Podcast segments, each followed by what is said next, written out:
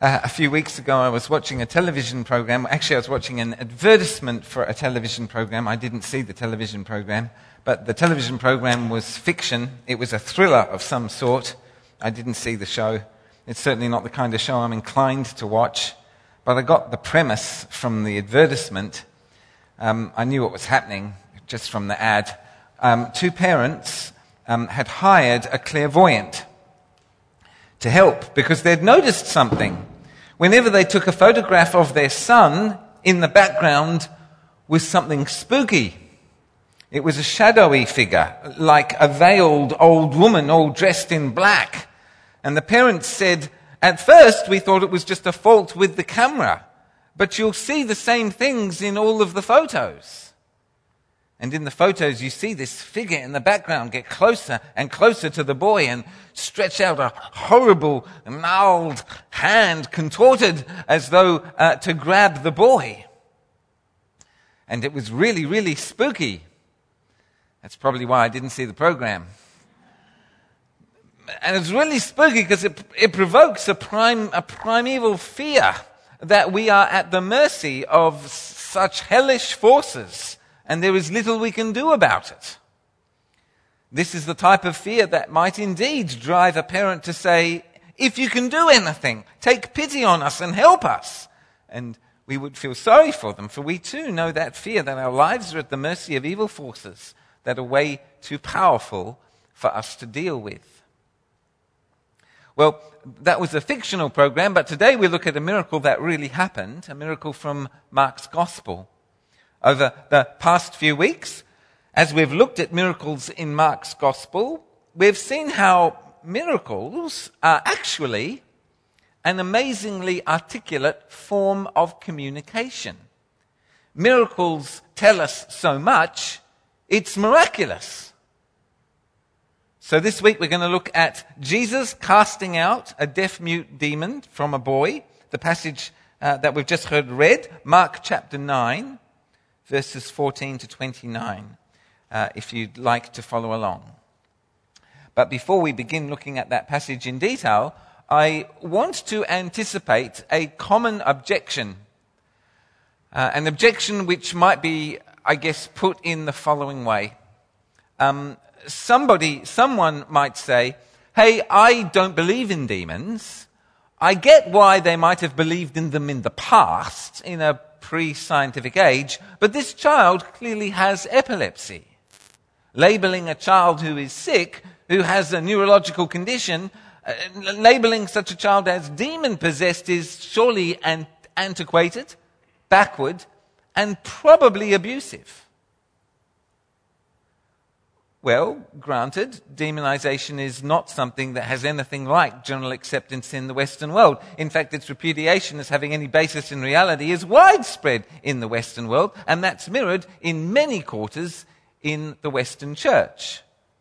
But just to be clear, I believe in the existence of demons. Things that are occasionally referred to as unclean spirits. And I understand, though, that this might be a little bit of a shock to some who are listening to me. But the, the Bible shows us that we are wrong if we think that the material or physical universe is all that that is. And just as God has made all kinds of material or physical creatures, so too he has made all kinds of spiritual beings who aren't material or physical. Angels, demons, spirits, unclean spirits. Some of these serve God and some are in rebellion to God. And whether or not they are in rebellion or obedience, some are big and powerful, whereas others are small and weak. But all of them have authority in one form or another. Also, granted, look, sure, fine, yeah, the relationship between spiritual demonization and physical or mental illness is mysterious the Bible recognizes, excuse me, the Bible recognizes three different categories of disease physical, mental, and spiritual. These three forms of illness are not the same. The Bible does not confuse mental illness with demonization. They're not the same thing in the Bible. However, in a way that is quite alien to us, the Bible sees these categories as overlapping. The physical, mental, and spiritual all influencing each other all of the time. Uh, this is true, but it provokes questions that I can't answer. One thing I would like to say, however, is that there's no such thing as demon possession. Um, you've got it in the title there in the, the, the, the book, um, the Pew Bible. Jesus heals a boy possessed by an impure spirit. And again in verse 17, Teacher, I brought you my son who is possessed. You can't be demon possessed. Uh, you can be demonized, or you can have a demon, just like you have a cold. Um, but that's the way it's found in the Greek. You can't be demon possessed, but you can possess a demon. Uh, and that's, I'm not sure where the language of demon possession came from and how it entered into our vernacular, but it's not in the older English translations, such as the King James and the Authorized Version. So you can't be demon possessed, but you can possess a demon. And in this story, a boy does. So then, Jesus and his disciples, they go around, they heal every sickness, illness, disease, and disability. Physical healing. They also drove out demons, something else entirely. And yet there is overlap, isn't there? A crippled woman in one place who is clearly crippled is yet described as being demonized. And a woman who has a fever is healed when the fever is rebuked, as though it was a spirit. Well, in all of this, what we must remember first and foremost is that the Bible's interest is in spiritual things. So it will always focus on the spiritual side of things. Therefore, in this story, I do know that the boy was demonized. I, I, don't know whether or not he had epilepsy. He might have had epilepsy, I don't know. If you brought me a child with epilepsy, I would know that that child has epilepsy. I wouldn't know whether or not that child had a demon, and I wouldn't know unless it was revealed to me by Jesus. The two things are different, relating to different realms, the physical and the spiritual, and they might or might not overlap. Well, in all of this, deliverance ministry continues to be a normal part of a pastor's work. Um, it is really the bulk of what we do. Uh, but equally, it is rare that it never arises. Uh, now, I do not know how the spiritual ecosystem works, but I do know that unclean spirits, if and when they can intrude on human beings, they love to torment, and in tormenting, they gain power. That's kind of how, that's how the ecosystem works. Their game is domination with a view to destruction and they gain power from tormenting. In uh, Mark's gospel, what the story begins with Jesus, Peter, James, and John. They're descending from the mountain in order to rejoin the other disciples. And they find themselves descending into a crowd and into an argument the other disciples were arguing with the scribes or the teachers of the law, and it's an unpleasant scene, and probably particularly unpleasant for Peter, James, and John. It's a rude re entry into everyday ministry after their wonderful mountaintop experience that begins that chapter.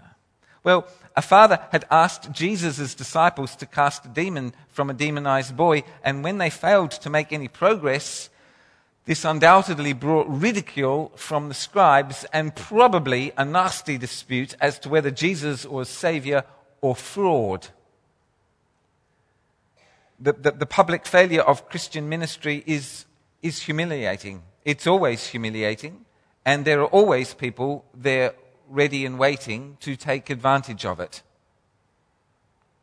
we then hear about the demon itself, referred to in verse 17 as literally a spirit of speechlessness, and addressed by Jesus in verse 25 as a deaf and mute spirit. Uh, most unclean uh, spirits dominate thinking and feeling.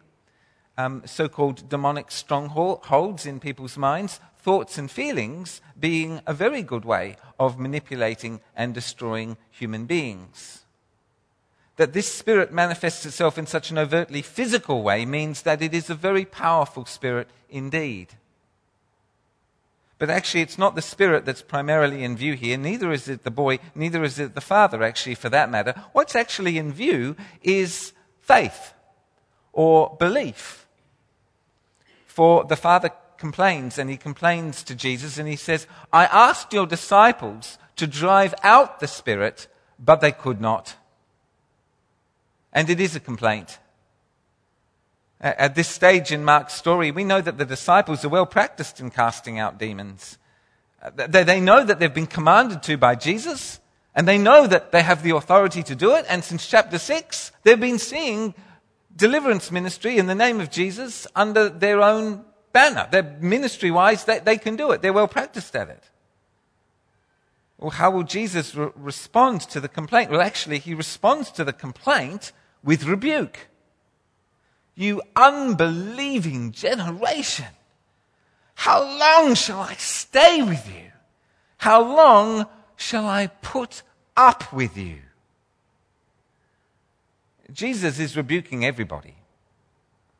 The you's the plural, and the phrase unbelieving generation shows us that this isn't just a direct reply to the Father, nor even just to the disciples in the Father, but rather to all of them. Father, disciples, teachers of the law, the crowd, this rebuke censures them all. And it must have been difficult to hear. Difficult for the dad to hear. I mean, he just wanted his boy healed. And wherever Jesus goes, he attracts large crowds because, as Mark, our narrator, has been at pains to point out along the way, Jesus heals every sickness, all diseases, every disability, and casts out all demons. What? Is this suddenly going to be the, the first one that doesn't work? Um, frustrating. How, how painful. This must have been difficult for the disciples to hear. Since chapter 6, they've, they've seen many people healed and delivered by way of their own ministry, healing and casting out demons in the name of Jesus. Their failure here would have been baffling as well as galling. And I can imagine some of them at least thinking to themselves, hey, hey, hey, hey, we're, we're, we're doing the best that we can here. But the rebuke tells us some very important things about Jesus. In fact, it tells us two really important things about Jesus. Um, Jesus places himself in radical contrast with the rest of humanity. He is other. And his words only make sense. Jesus is only speaking with integrity if two things are true about Jesus. Firstly, in order for Jesus to be able to say this, he himself must be a sinless human being. Because actually, with respect to the rest of us, the dad in this story speaks articulately on our behalf later on in the story when he says, I do believe. Please help me with my unbelief. Because that's where we're all at. This is us. Perhaps separated to some, perhaps separated by degree, perhaps, but not in kind. We all struggle with unbelief. Unbelief is that deep down, stubborn inability to believe what God has to say. And we all struggle to believe what God has, has to say. And even when we know that something is true, even when we, we know it as a deep and profound conviction, we can still fail to feel it or to apply it universally to every aspect of our lives or to live it every single day of our lives. But Jesus is claiming not to be like this. There is no unbelief in him. None. He knows God's word. He believes it, head and heart. He applies it universally and always. Jesus can't judge the rest of us, which is exactly what he's just done, unless he is sinless. He's either sinless or a hypocrite. Praise God, he's sinless. Jesus actually is sinless. He is a sinless human being. And it will turn out that this happens to be of immense significance and importance to your welfare and mine. It's really good news that he's sinless. The second thing that these words show us is that he is God. Because the perspective that he takes is the perspective, the position that he takes is the position of God re the rest of God re humanity. God as the husband of Israel. Uh, the whole of the Old Testament pretty much can be summarized by these words You unbelieving generation, how long must I stay with you? How long shall I put up with you? Um, that's what Psalm 78 is all about. Um, the extraordinary patience of God in the face of unbelief, but yet, nevertheless, how that patience is severely tried by unbelief. And if you have any trouble understanding me on this point, read about Noah and the flood. Read about Moses and his ministry in the wilderness, Isaiah, Jeremiah, Ezekiel, etc., etc. Unbelief is distressing to God. It tries his patience. Unbelief, well, when we fail, to, fail or refuse to believe him about himself or about anything at all, in order that we might hold on to our own point of view, we're calling him a liar. Unbelief is blasphemy because God is not a liar. Everything he says is true all of the time. He is truth. Furthermore, it's not just blasphemy. Unbelief is distressing to God because it leads to us being damaged. Not him. He's not diminished by it. But we are. In fact, we're destroyed by it. That's why it distresses him. Unbelief, destroy, we, with unbelief, we destroy ourselves, we destroy our lives, we destroy our relationships, we destroy our home, we destroy our planet by way of unbelief. Um, spiritually speaking, unbelief puts Satan in charge. And Satan's agenda is domination unto destruction.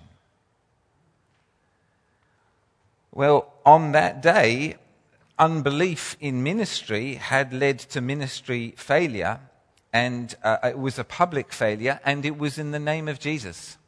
Uh, Jesus' uh, reputation is, is damaged by what's happened, and that was deeply distressing to Jesus because actually Jesus is not a liar. Uh, we see here that Jesus is patient, but his patience is being severely tested. So then, two astonishing things about Jesus. He is a sinless human being, and he is God with us. These are extraordinary claims, and they're going to need extraordinary proof, which is what we're about to get. So let's move on. But before we move on, let's notice that even, even though Jesus' rebuke is a judgment, it's not a rejection. He adds to it quickly bring the boy to me. It's a judgment, but it's not a rejection. Verse 20 So they brought him. When the spirit saw Jesus, it immediately threw the boy into a convulsion. He fell to the ground and rolled around, foaming at the mouth. Jesus asked the boy's father, How long has he been like this? From childhood, he answered. It has often thrown him into fire or, or water to kill him, but if you can do anything, take pity on us and help us. If you can, Jesus said, everything is possible for one who believes. Immediately the boy's father exclaimed, I do believe! Help me overcome my unbelief! When Jesus saw that a crowd was running to the scene, he rebuked the impure spirit. You deaf and mute spirit, he said, I command you, come out of him and never enter him again. The spirit shrieked, convulsed him violently, and came out. The boy looked so much like a corpse that many said, He's dead. But Jesus took him by the hand and lifted him to his feet, and he stood up. Well, I guess the thing that strikes me instantly uh, about that is, uh, boy, the authority. Uh, the authority of Jesus. Uh, Jesus says, I command you. I command you. Jesus has authority over spiritual realms.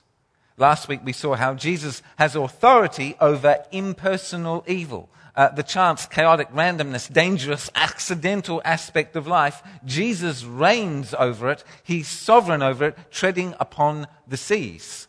This week we see how Jesus has authority over personal spiritual evil, Satan and his minions. Here is one who can cast out Satan because he can cast out Satan's messenger. How can Jesus do that? Well, actually, any human being should be able to do precisely this because all human beings have been created in the image and likeness of God. They are God's representatives, and God is infinitely more powerful than Satan we should all, in theory, have precisely this same authority. The problem is, we gave that authority away. When? In the garden. We swapped it for a piece of fruit. Why did we do something that stupid? Because of unbelief. We didn't believe what God had to say about that tree and that piece of fruit. Jesus can do this. I command you because he is a sinless human being. He wasn't a part of that deal. And as such, as a sinless human being, now in the perfect image and likeness of God, he shows us exactly what God is like. Because Jesus is God with us. Verse 28. After Jesus had gone indoors, the disciples asked him privately, Why couldn't we drive it out? He replied, This kind can come out only by prayer. Um, those last few words um, strike most people as mysterious.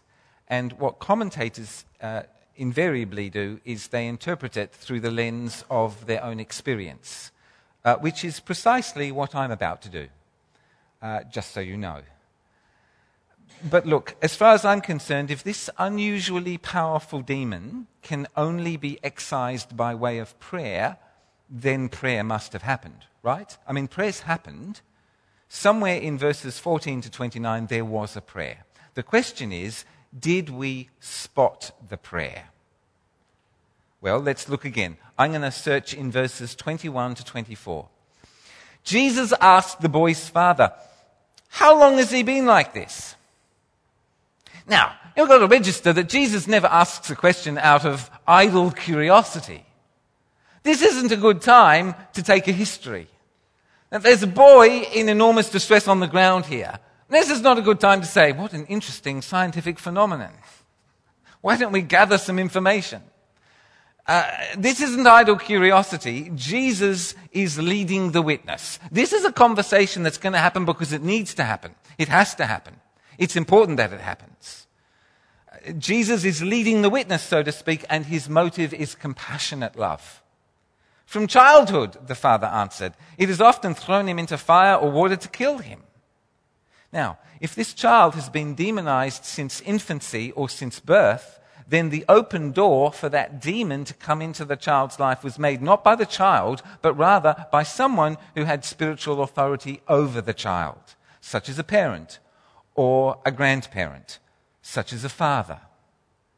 Now, I'm not saying that every single unbelieving decision leads to demonization, just as I can't say that one single cigarette leads to cancer. Uh, but just as cigarettes put you in physical danger, so unbelief puts us in spiritual danger.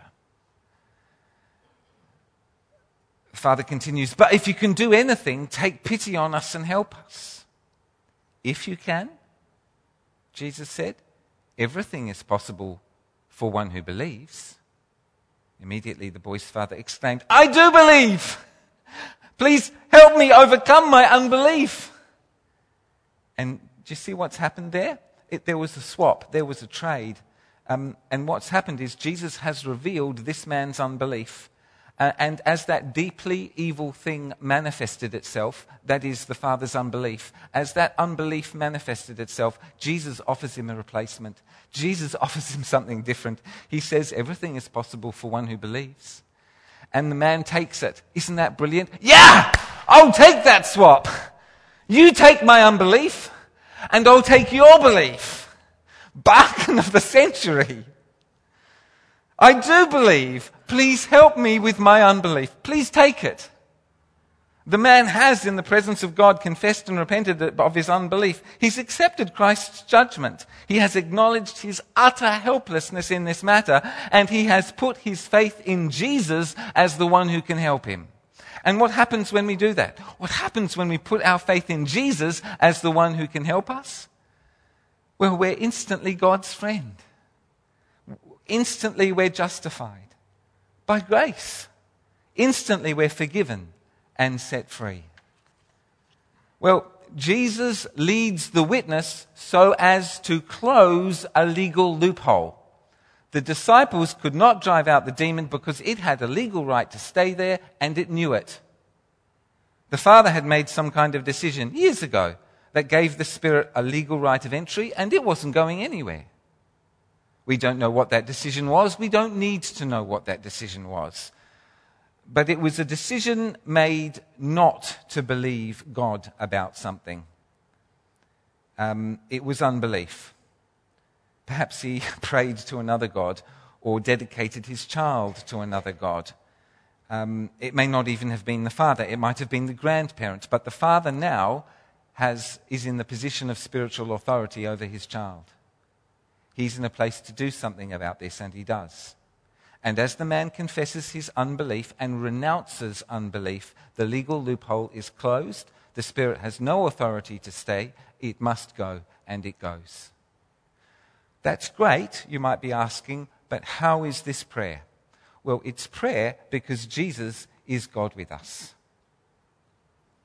This kind can come out only by prayer. Well, okay, prayer must have happened. Actually, we, we saw it, we heard it. Yep, we watched prayer, we watched it unfold. Um, deliverance ministry always requires prayer, uh, talking to Jesus.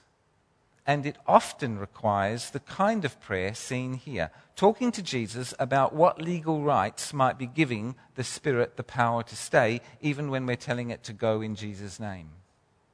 And in such ministry, the Holy Spirit always speaks and shows the team usually by way of uh, a compassionate revelation to the person being prayed for, uh, the Holy Spirit shows them something they need to repent of and renounce. And the Holy Spirit always gives them something else to hold on to the truth. Uh, it, it, it, might be that they have to renounce an historic association with the occult, or maybe there's unforgiveness. The Holy Spirit leads them through that uh, the team does as it's led by the Spirit. The legal loophole is closed. The Spirit goes quietly because it has to in Jesus' name. It's called deliverance ministry, but it's actually just discipleship. Because really, what is happening, as we've seen in today's text, is it's just teaching people to believe what God has to say in His Word. It's discipleship. It's called deliverance ministry, but basically it's just copying Jesus.